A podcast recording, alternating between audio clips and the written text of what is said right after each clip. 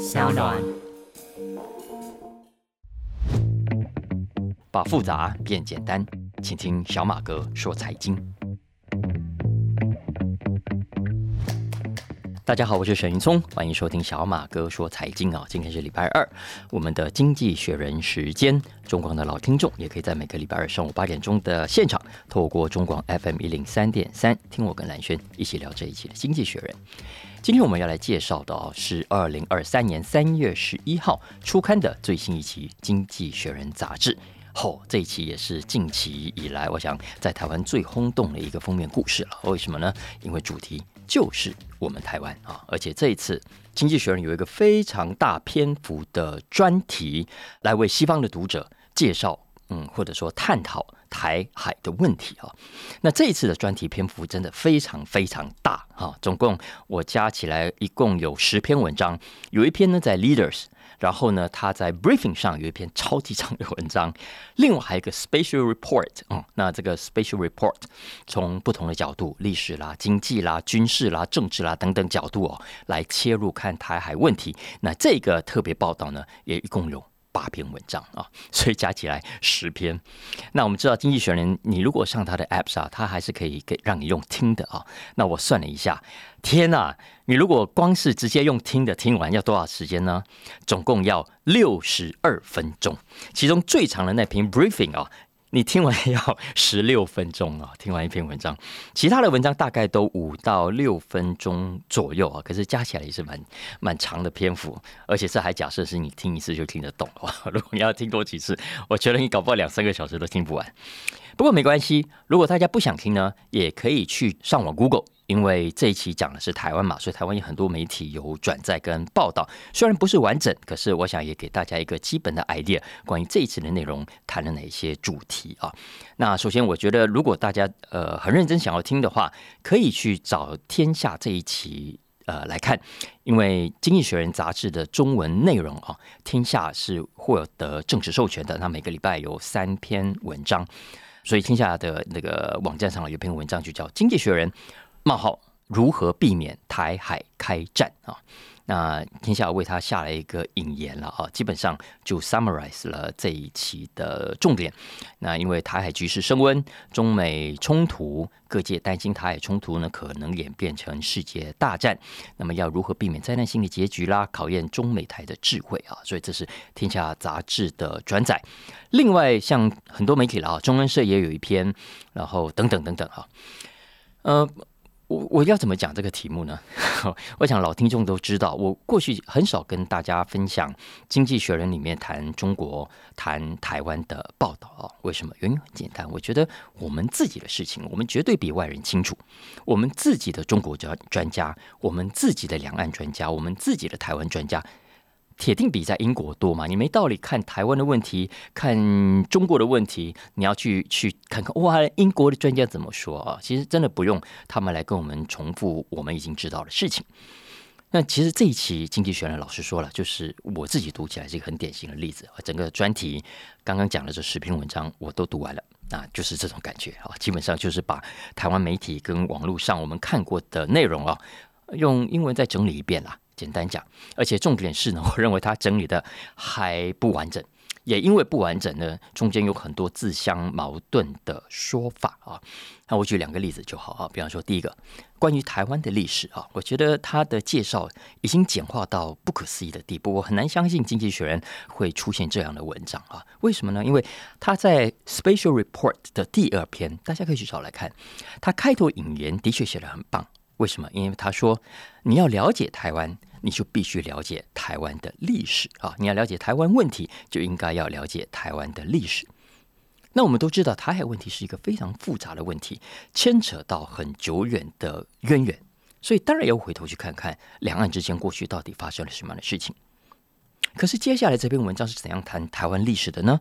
它是从国民党在一九四五年接管 took over 啊台湾开始讲起的。然后他说呢，国民党接管之后。把大陆那一套强加到台湾人身上。台湾人本来被日本殖民了半个世纪，很希望接下来被平等对待。可是国民党却强迫台湾人讲中文。台湾人眼睁睁看着国民党搜刮岛上的资源，去支持他的战争。OK，这就是短短几行啊，其中的第二还是第三？就前面他讲完的开头的故事之后啊，它里面有一段是这样子写的。可以像这短短这几行，是不是已经简化到呃，我觉得扭曲历史的程度了啊？我为什么这么讲呢？第一，要认识台湾的历史，你怎么会从一九四五年讲起呢？真的哦，他整篇文章从头到尾都没有提到一九四五年之前啊？请问为什么会被日本统治？没有交代哦。被日本统治之前。又是谁在统治台湾？也是一个字都没有哦。再来，被日本人殖民了半个世纪。他说，台湾人很希望被平等对待。谁说的？啊，你去问问独派，你去问问独派，日本人有没有不平等对待台湾人？再来，他说，国民党啊，强迫台湾人讲中文。这里面隐含的意思啊，是原本台湾人有自己的语言，OK，所以现在被国民党强迫不能讲自己的语言，而且要讲中文。哎，他怎么不说说台湾人语言是什么？台湾的语言跟中国的语言有什么关系？台湾人用的又是什么样的文字？如果说台湾人被国民党强迫用中文，拜托，台湾人被强迫用中文不是从国民党开始的，早在汉人来台湾的时候就已经把原住民干掉。那原住民被强迫讲中文啊，那是几百年前就发生的事情。但怎么用文章半个字都没有提，原住民才是真正的台湾人呐。然后他最后说什么？叫台湾人眼睁睁看着国民党收获岛上资源，去支持他的战争啊！啊，你怎么不说？如果当时没打这个仗，台湾现在的老板是谁？台湾现在老板就是习近平啊，这是中国的一部分了。如果当时没打那个仗的话啊，没有说国民党一开始真的只想反攻大陆啊，我觉得根本没有心在台湾好好建设，所以那个时期台湾盖的房子都很丑，有没有？马路啊，什么空气啊，都一团糟。可是后来都已经知道反攻大陆只是骗人骗自己啊，所以早就死了这条心，所以才开始搞建设、搞民主、搞经济奇迹嘛啊！可是这段历史这篇文章里面一个字都没有提，所以你想想看，你前面说啊要认识台湾，你就要认识台湾的历史。可是你这样交代台湾的历史，你要怎么样让人家理解台湾？怎么去理解两岸问题的复杂程度呢？啊！所以我觉得这是一篇很不及格的文章。我再举另外一个很离谱的例子啊。这篇专题里面还有几次都提到，他说台湾人是没有共识的。他说台湾人对于自己是谁，台湾人对于跟中国之间是什么关系，台湾人对于到底该不该一战啊，都是没有共识的。而台湾的未来就要看老百姓怎么样去回答这些问题。他的言下之意是啊啊，台湾人不知道怎么回答这些问题啊。对于这些问题呢，呃，绝大多数人都没有呃共同的答案。Really？台湾人真的没有共识吗？真的没有共同答案吗？当然不是啊！我们是个民主国家，我们都投过票，我们也经历过无数次的民调。台湾人的共识怎么会不清楚呢？大家可以回头去看看我们有过的所有民调嘛。经济学人自己就有引述啊。当被问到自己是什么人的时候，有百分之六十一的台湾的选民说自己是台湾人，认为自己是中国人的只有百分之二点七。另外有百分之三十二点九认为自己是台湾人，也是中国人。这还是经济学人自己引述的正在选举研究中心的数字哦。我在录蓝轩节目的时候，蓝轩说，其实还有更多的调查，其实那个数字还远远高于我们刚刚报道的这个数字。所以换言之，你同一个专题里面，你自己都引述台湾有百分之六十以上的人认为自己是台湾人，这是有共识的。可是你还是要讲那句话，说台湾人对于自己是谁？没有共识。我再比方说，对于自己跟中国之间是什么关系，他也说台湾人没共识。什么叫没有？他文章里面他自己也讲啊，现在在台湾啊，支持独立的人不断的在增加，赞成统一的人正在减少。这不是共识，什么是共识？还有，到底要不要开战？根据《经济学人》自己所引述的数字，我不是自己引述，而是《经济学人》自己这个报道里头，他自己就给的数字啊，百分之五十七的台湾老百姓支持维持现状，No war，不要战争。哎，将近六成的老百姓说他不要战争，他不要开战。你为什么还多一句，还要说对于应不应该开战，台湾人没有共识呢？所以，我我觉得这个是这个专题让我很有意见的地方哦。然后最扯的是，他还说啊，他说小台湾选民必须怎么样，在为主权而战，还是为和平而投降之间去做选择。我再说一次，他说台湾选民呢，要在为主权而战，还是为和平而投降之间做选择呢？啊？为什么？为什么要主权就一定要一战？哎，拜托，蔡总统、赖副总统，我们不是都说过吗？台湾本来就是一个主权独立的国家呀。我们现在的和平是因为我们投降了吗？没有啊，我们没有投降，但我现在仍然享有的是和平，不是吗？也就是说啊，我认为啊，我们台湾有台湾人自己的智慧跟自己的努力，所以我们一直在用我们自己的方式，同时保有尊严、保有主权以及保有和平。所以类似的例子太多了了哈，所以总的来说了啊，我觉得当然经济学人。不可能对台湾有恶意啊，也不可能刻意要掀起或是挑起两岸的战争啊，还是等等的。他其实他的总编辑自己曾经也讲了，他们希望这场战争是永远不会发生的啊。但是你如果从这个专题来看的话，呃，至少透过以上的角度来理解台湾问题，呃，这是经济学人这一期给大家的的看法。但是我要说一次的是，我觉得我们台湾问题啊，老外真的没有比我们清楚了啊。呃，偶尔看一看好玩也就罢了。可是花太多时间想这个专题太长了，我是觉得没必要了啊。不过不管是不是有偏见，是不是有误导。我比较乐观啊，我觉得现在的读者，不管是台湾的还是老外的，都不是笨蛋。如果真的是关心台湾的，当然不会只看一篇报道就下他自己的定论啊，而是会从更多的角度试着去理解，到底两岸之间发生了什么样的事情，未来应该朝哪一个方向走。我相信人人心里都有一把天平的啊。否则，那些如果只看《经济学人》的人呢，就下定论，然后或者只听其中一方的说法，就觉得啊，就应该这样，应该这样，然后就跟着起哄。我觉得对这种人来说，哈，台湾应该是无关痛痒的啦，所以只是凑热闹而已，也不用怎么去理他。如果你真的关心两岸的话，这一期我倒是推荐大家看一篇有趣的小文章啊。这篇文章讲的是李克强。为什么李克强呢？因为李克强跟《经济学人》之间曾经有一段有意思的结缘。为什么呢？那上个礼拜李克强交棒新闻传出来的时候，我就想到了这个事情。哎，果然这一期《经济学人》就有一篇文章啊。那谈什么呢？谈的是李克强指数。李克强指数，不要皱眉头。道琼指数、加权指数，什么指数我们都听多了，对不对？哎，什么叫李克强指数啊？来，我讲一下啊。因为呢，我们都知道中国的经济数据啊，长期以来都很被诟病嘛，到底这些数字玩真的还是玩假的？因为我们知道很多中用的数据都是各省传上来的，然后呢，各省啊，大家总是好大喜功嘛，总是要做很漂亮的文章，对不对？我们台湾也是一样啊，所以呢，端出来数字都很漂亮。所以当中国中央集合起来再公布出来的数字的时候，可能又在经过修饰。所以很多老外分析师啊，在看中国市场的时候都很头痛，因为不知道哪些数字是真的，还哪些是假的。那这个事情老外知道。你说中国官方知不知道？老实说也知道。所以李克强啊，他在很多年前有一次呢，他跟一个美国外交官谈话的时候啊，他就自己很承认的这一点，他就说啊，我告诉你，因为当时他是担任辽宁省委书记，他就说，哎呀，辽宁省哈，他们报上来的经济 GDP 什么的数字啊，他是不相信的了啊，他是有保留的啦。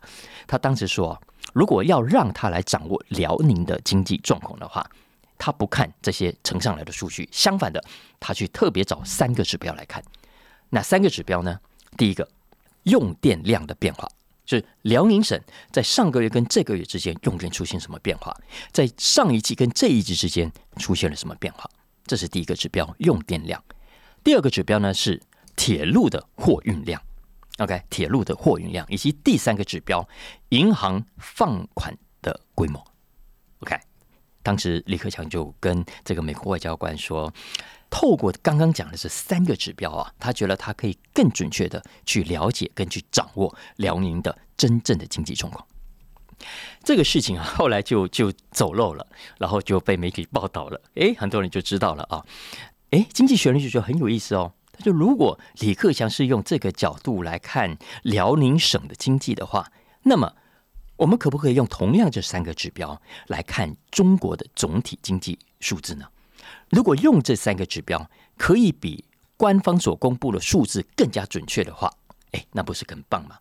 所以《经济学人》就真的去用这三个指标去模拟了各种状况之后，制作了一个指数，就叫做李克强指数。根据《经济学人》自己的模型啊，从二零一零年这个指数开始以来，他们每年去追踪、跟去观察跟官方所公布的 GDP 之间的关系，结果发现啊，经过正确的加权之后，是可以相当准确的去掌握中国的经济状况。你们觉得很厉害？其实是很有道理的，因为我们知道官方的数字啊，它可以加东加西，它可以在很多地方去涂脂抹粉啊。但是以上刚刚讲那个指数是你很难去动手脚的啊。所以后来呢，美国的经济学家也开始把这个方法去套用到别的国家上，尤其是啊那些统计数据不被信任或者统计方法被质疑有问题的那些国家啊。举个例子来说，像印度。你看印度哈所公布了很多数据，大家真的要呃打个折扣，有更多的质疑才行啊？为什么？你看像之前什么疫情有吗？老实说，我告诉你，印度幅员太大了。印度，你不要说一般的经济统计啊，它就连投票，就连投票那个票数的计算。都要可能好几个礼拜才算得清楚的啊！所以规模这么大，人口这么多的国家，它很多的统计数据，我真的建议大家，呃，基本上参考就好。而且真的要有确定的答案的话，尽可能的多找几个消息来源啊。那也因为用在不同的国家跟不同的情况，加上不同的时间点，所以很多的经济学家对于刚刚讲这三个因素啊，都在调整各种不同的权重来测试它的准确度。比方说，像经济学人原本。给这三个因素的权重是工业用电是大概四十趴，铁路货运量是二十五趴，那贷款啊，也就是中长期信贷的余额年增率呃是三十五趴，所以根据刚刚讲的这个加权比率所画出来的数据啊，诶，他们发现基本上跟中国官方所公布的总体 GDP 走势相对的比较接近。但后来很多的经济学家开始用不同的模型来调整，比方说纽约的联储会，他在二零一七年有一篇 paper，他认为贷款年增率的比重应该调到六成，电力呢调整为三成，铁路运输调整为一成，是更准确的比重。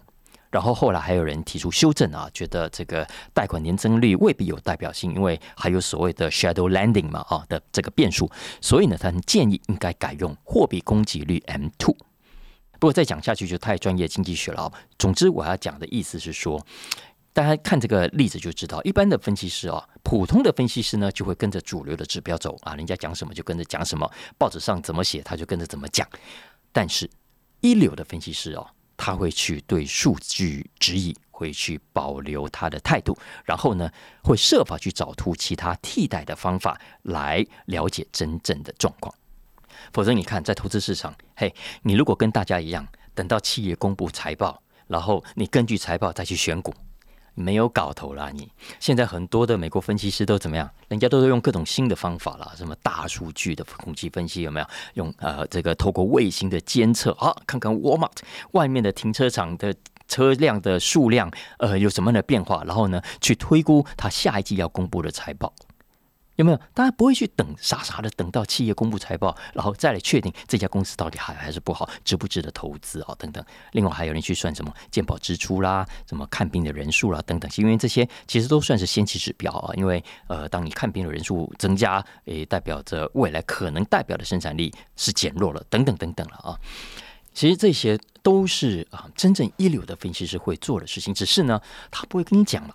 你看他如果要提前布局的话，他怎么会告诉全世界说：“来来来来来，我现在透过卫星，我看到什么样的数据，然后它代表着未来 Walmart 也好，Target 也好，它的业绩可能会出现什么变化？”他会先告诉你吗？不会，他会自己先偷偷的布局，然后等 Walmart 的财报公布啊。所以你如果傻傻的就等着看新闻，那你的布局怎么可能比别人快呢？啊？讲到这个啊，诶，我就要谈到这一期《经济学人》其实还有另外一个封面故事啊。我们刚刚讲的这个台海的封面故事，其实是他英国以外亚洲版的封面故事。《经济学人》自己英国版的封面故事，我觉得更精彩，我觉得也更有意思啊。为什么？因为他谈的是英国他们所发现一个很重要的人口现象。什么样的人口现象呢？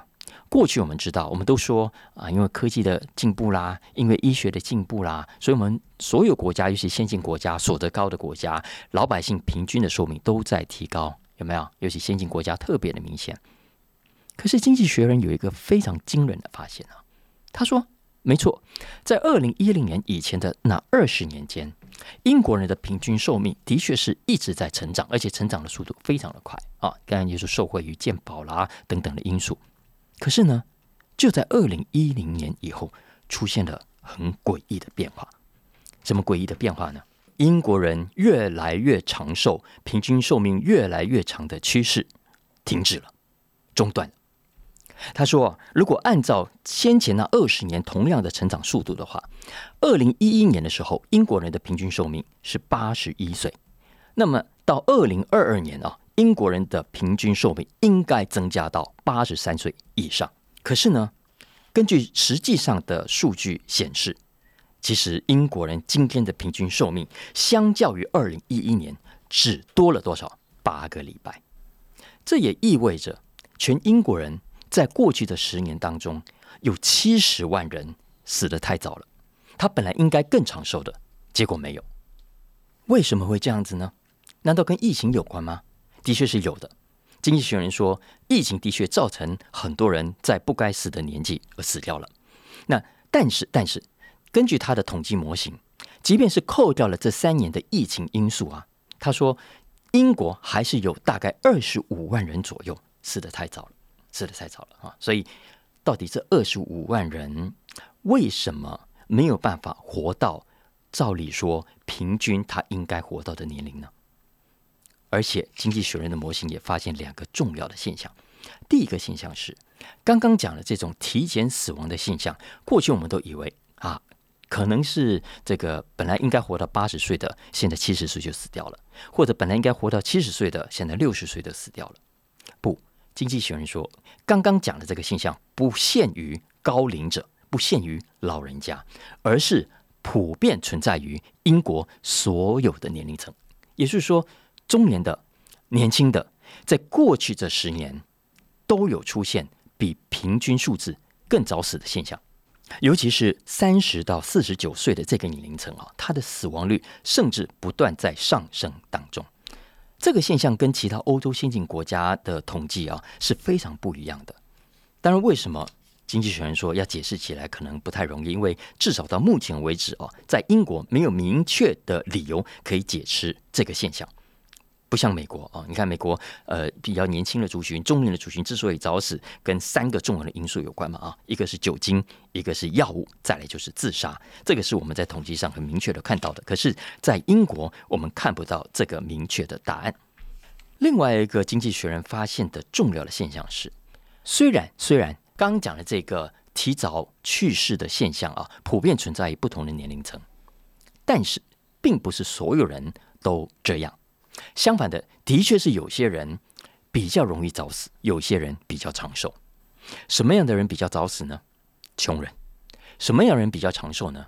有钱人。好，也说，贫富、财富、家庭所得，其实区分了是不是能够活得长寿的一个重要因素。根据经济学人这边所提供的数据啊，他说，二零一一年在英国，穷人家的女孩比有钱人家的千金更短命。短命多少呢？在二零一一年的时候是短命六点八年，到了二零一七年短命了七点七年，也说更短命了啊。呃，男生也一样啊。二零一一年，穷人家的男孩比有钱家的少爷们短命九点一年，到了二零一七年短命了九点五年。所以这个其实是一个很值得正视的人口现象啊，这也是我们在过去长期谈各种的贫富差距扩大所造成的影响当中被忽略的一面，因为我们都只顾着去谈啊，这个贫富差距的扩大造成很多的穷人家庭呃没有办法获得应该要有的医疗等等方面的保障，生活教育各方面都受到影响，而这社会很不公平，对吧？主要还是心里面的呃这个被剥夺感很严重。但是，其实对于平均寿命来说，哎，这个因素影响也很大的耶。为什么会这样子呢？经济学人试着整理几个原因啊。大体上来说，一个国家、一个社会老百姓的平均寿命是不是可以延长，靠三个重要的因素。哪三个因素呢？第一，更好的诊断；第二，更好的预防；以及第三，更好的生活。什么叫更好的诊断呢？也就是所有的老百姓有没有办法获得比较好的医疗咨询？比方说好了哦，他发现，在英国，在英国，呃，同样是癌症，同样是癌症，有钱人呢比较容易早期发现，穷人呢通常发现的时候都已经是癌症末期了。为什么？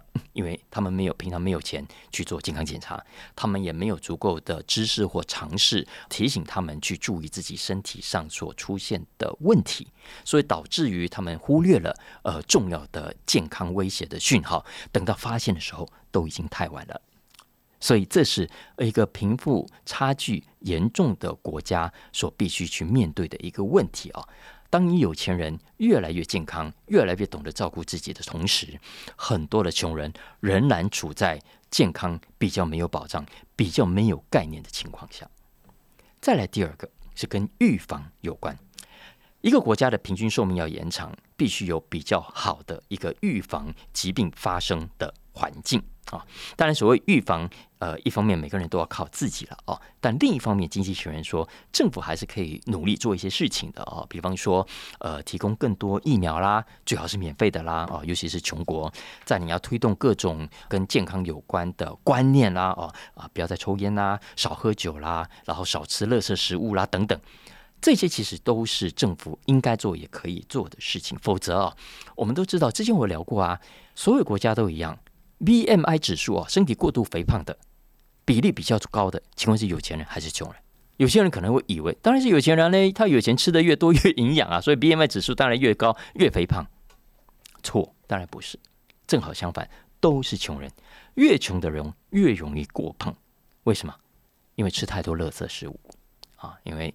穷嘛啊，所以买不起、吃不起更有机的啦，吃的不起更好的啦。然后呢，平常都被这些广告给洗脑啦，就以为说哦，这些这个薯条啊、薯片啊这种都好好吃哦，然后就拼命去吃这些东西啊，结果搞了半天身体呃高钠、高糖负担过大，最后导致肥胖，各种心血管的问题都来了。所以穷人反而是比较没有足够的武装，没有足够的条件去帮助自己预防身体上的疾病的。当然，整体来说，最后一点，一个好的国家，一个要让老百姓平均寿命延长的国家，基本上还是要提供老百姓更好的生活条件啊。这当然就就就不用再讲了。所以，呃，我分享这篇文章。不只是因为这一期《经济学人》把它放到英国的封面故事上，它这一期大家去看啊，这个文章也蛮长的，很完整的为大家探讨了英国的这个人口的现象。那我觉得这个现象也很值得包括台湾在内一起来关注的。老实说，你如果问我的话，我自己的观察是没有说我们都一方面一直讲说啊，这个医疗更好啦，平均寿命延长。可是我不知道哎，我没有统计数字了，我只是凭自己的感觉。我我觉得。像我前阵子去拜拜，然后我看到那个灵骨塔那边啊，上面写的那个去世的年纪，哎，有过去看一下别人，我发现还是有很多人可能蛮年轻就走了呀。也就是说，没有说我们看官方的统计啊，台湾的平均寿命，男生女生都在拉高，没错。可是我三不五时呢，还是会看到不少的身边的人，可能五十岁就走了，甚至四十岁就走了。那。这些现象背后是不是有什么样的因素所造成的？那我们可以做什么去让大家可以更健康、可以更快乐的提高平均寿命呢？哦，不知道了。我觉得看看这个专题可不可以给大家什么样的启发？所以我建议大家真的可以关注一下人口的议题啊，因为人口的变化、人口结构的演变，它是。所有趋势的根本啊，很多的经济现象，你可能不见得理解它为什么会这么发生。可是你如果回头从人口的角度来看，可能就可以轻易的找到答案啊。比方说，在这一期《经济学人》其实还有两个题目啊，我今天没有时间细谈，但我快速的讲一下啊。一个题目呢，其实谈的是西方的就业市场的一个很特殊的现象啊。因为我们知道，通常总体经济跟就业的关系是很密切的啊。一个国家的经济好，哇，就业就很热，然后失业率就会很低。相反的，当一个国家经济冷下来，景气差了，那工厂倒闭了，就会裁员了，然后失业率就会飙高嘛，对不对？可是呢，在过去这两年，我们可以看到，尤其在先进国家，这个现象并没有发生。相反的，企业明明信心正在下滑，然后呢，总体经济景气越来越冷，可是就业市场却还是很热，完全没有恶化。所以这期经济学人把这个现象叫做西方就业市场的 miracle 奇迹啊。那为什么会有这个奇迹呢？当然原因很多，经济学这篇文章有分析。不过我要讲的是，其中一个原因就是人口因素。为什么？因为经济学人去看啊，他去估计这些先进国家当中，在过去这几年当中，有高达一千万的劳动力不见了，大概占总体劳动力的百分之一点五。他们可能提早退休了，他们可能决定去做别的事情了。总之，他们不要再存在就业市场。所以，这个劳动力供给这样的一个人口趋势的变化。很可能是今天这样的一个就业市场契机背后真正的原因。然后现在这个现象呢，就让更多的企业觉得哇，我再这样子找不到人不行，所以怎么样？我要更加自动化，我要用更多的机器人，我回来要更勇敢的拥抱 AI，有没有哈？那关于这个议题呢，现在很多人也很担心。可是经济学人也是从人口的角度去切入，他说，我们现在很多企业的所谓自动化，所谓的使用机器人，看起来好像很热，实际上真正的问题，至少短期来说是 too little，而不是 too much。为什么这么说呢？因为就像我们刚刚讲的，整体的劳动力处于不足的状况，很多的工作现在年轻人真的不做，你真的找不到人来做。在这种情况底下，企业当然要想办法去弥补劳动力的不足，否则你看，他说根据现在的数据啊，现在在韩国，工人跟机器人之间的比率是十比一，在欧洲啦、美国啦，甚至中国那个比率更高，大概是二十五到四十比一的这种程度。现在企业。的确有在投资机器人，的确有在投资自动化，但是占目前总体资本支出的比率还是非常低啊。但是接下来这几年，我认为啦会有蛮大的变化的啊。因为首先第一个，现在工业机器人的价格便宜很多了啊。二零零五年一个工业机器人的价格要六万九千块美金，经济学人说，但是到了二零一七年只剩下两万七，你看少了大概只有三分之一多一点而已哈。再来，机器人现在也更容易使用。更容易安装，现在我们都很喜欢用各种 App 啊，各种软体也都很容易上手，不像之前，你看光是整个的导入啊，是一个很大的工程，所以很多企业根本就很犹豫。但是现在很容易了啊，我相信会有越来越多的工厂，它的自动化、它的机器人脚步会更快。他这边举一个很有趣的例子，是说美国一家炸鸡业者啊，他说以前包括炸鸡这种，我们都觉得啊就要用人工，对不对？不。他现在已经有机器人可以来做什么炸鸡的这种动作，然后呢，这家炸鸡连锁店他就把这个机器人呢用租的租给加盟者。那加盟者，你如果租这台机器啊，等于怎么样？你可以少用一个人。这台机器一个月他才收你九百块美金，可是你如果要找一个人，哇，那个代价不止九百块美金啊。所以经济学人预期了啊，短期之内没有错，还是有很多的企业对自动化啦、对 AI 还是有某种的保留跟质疑啊。的确，你看这 AI 虽然 ChatGPT 红成这样，对不对？但是还是有很多 bug 啊，然后很多也都狗细沙讲了不可靠的事情。但是那是现在，未来假以时日啊，他认为在我们既有的机器人、既有的自动化程度之上，如果我再加上 AI。那会是如虎添翼的啊，所以这个趋势大家真的不要太小看它。以上就是我们今天的小马哥说财经经济学人特别集啊，希望大家喜欢今天的话题，也帮我按下订阅、评分五星。更重要的是，帮帮小马哥分享给更多的同事、朋友、同学，大家一起来收听好吗？那有任何相关的需求，也欢迎透过文字栏讯息里面的粉砖连接来跟我们互动。OK，明天见，拜拜。